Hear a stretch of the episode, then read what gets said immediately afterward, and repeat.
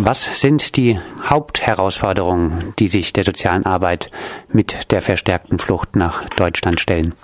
Ich denke, es sind Probleme auf verschiedenen Ebenen.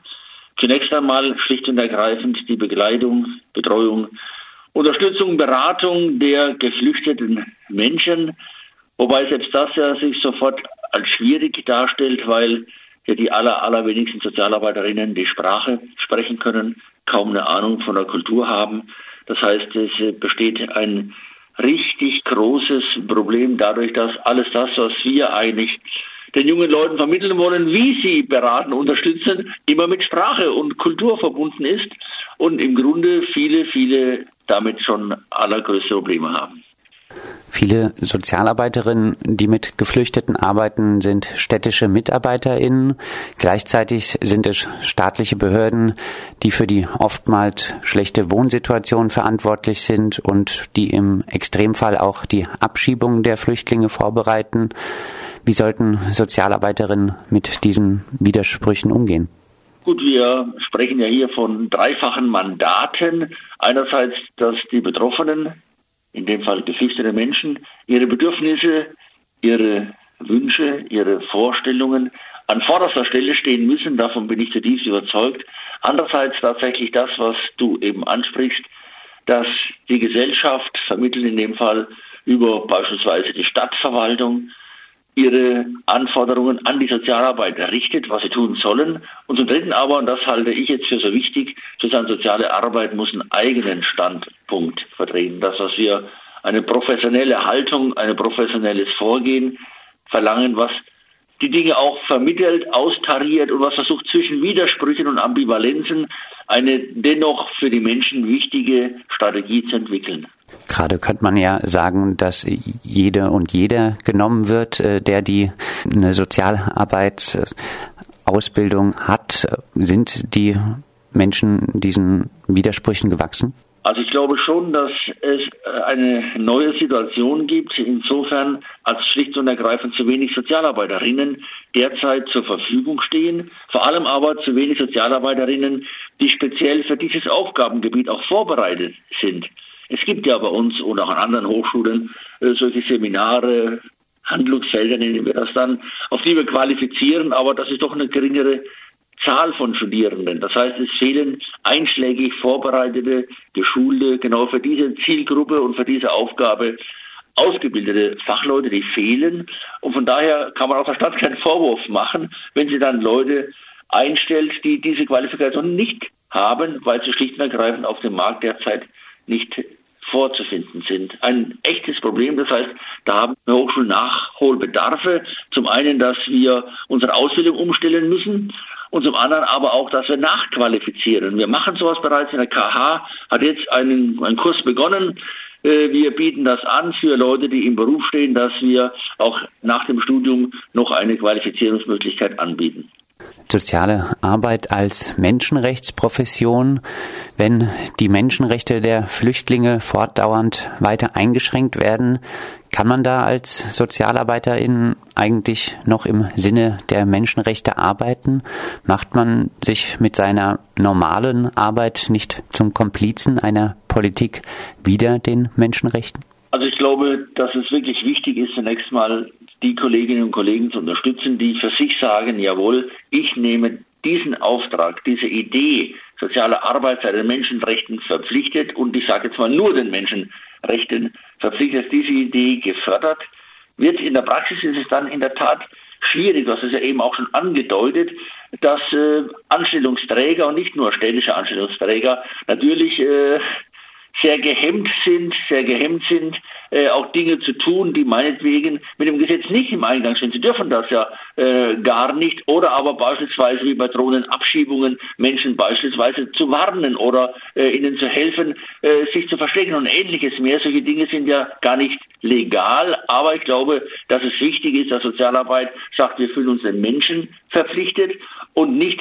der gerade herrschenden Politik. Es ist ja nicht so, dass alle Parteien da immer einer Meinung wären. Ich denke, dass die Linke beispielsweise in weiten Bereichen andere Dinge vertritt, manche Grüne auch noch. Aber äh, dass die herrschende Politik, die herrschenden Parteien tatsächlich eine menschenfeindliche Flüchtlingspolitik betreiben. Und von daher glaube ich, dass es sehr wichtig ist, dass wir unseren Leuten helfen, sich hier auch ordentlich äh, fachlich auf Seite der Betroffenen, der Schwachen zu stellen. Bisschen anschließend an deine Ausführungen gerade. Der Titel deines Vortrags zwischen Schießbefehl und Schutzsuchenden spielt auf die Äußerungen von AfD-Politikerin Petri an. Mit äh, diesem Fokus auf die AfD vergisst man da nicht dass es eigentlich alle anderen Parteien waren, vielleicht mit ein bisschen vorsichtigeren Worten, aber es waren alle anderen Parteien, die in der letzten Zeit für sichere Herkunftsstaaten, längere Unterbringung in Sammellagern, mehr Abschiebung etc., also für die Entrechtung der Flüchtlinge verantwortlich waren. Vergisst man das mit dem Fokus auf die AfD nicht? Ich weiß es nicht. Ich glaube, dass äh, in der Tat du in der Sache völlig recht hast. Aber ich denke schon, dass die Hauptgefahr für meine Begriffe Recht steht, wie der Herr Josef Wirth vor 100 Jahren gesagt hat, der Feind steht rechts.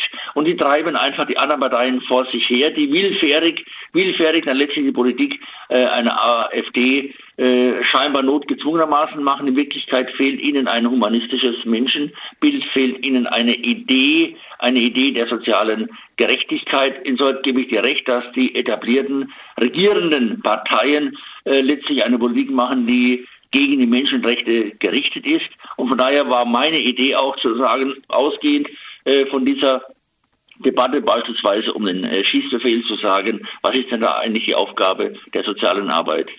Stichwort Menschenrechte.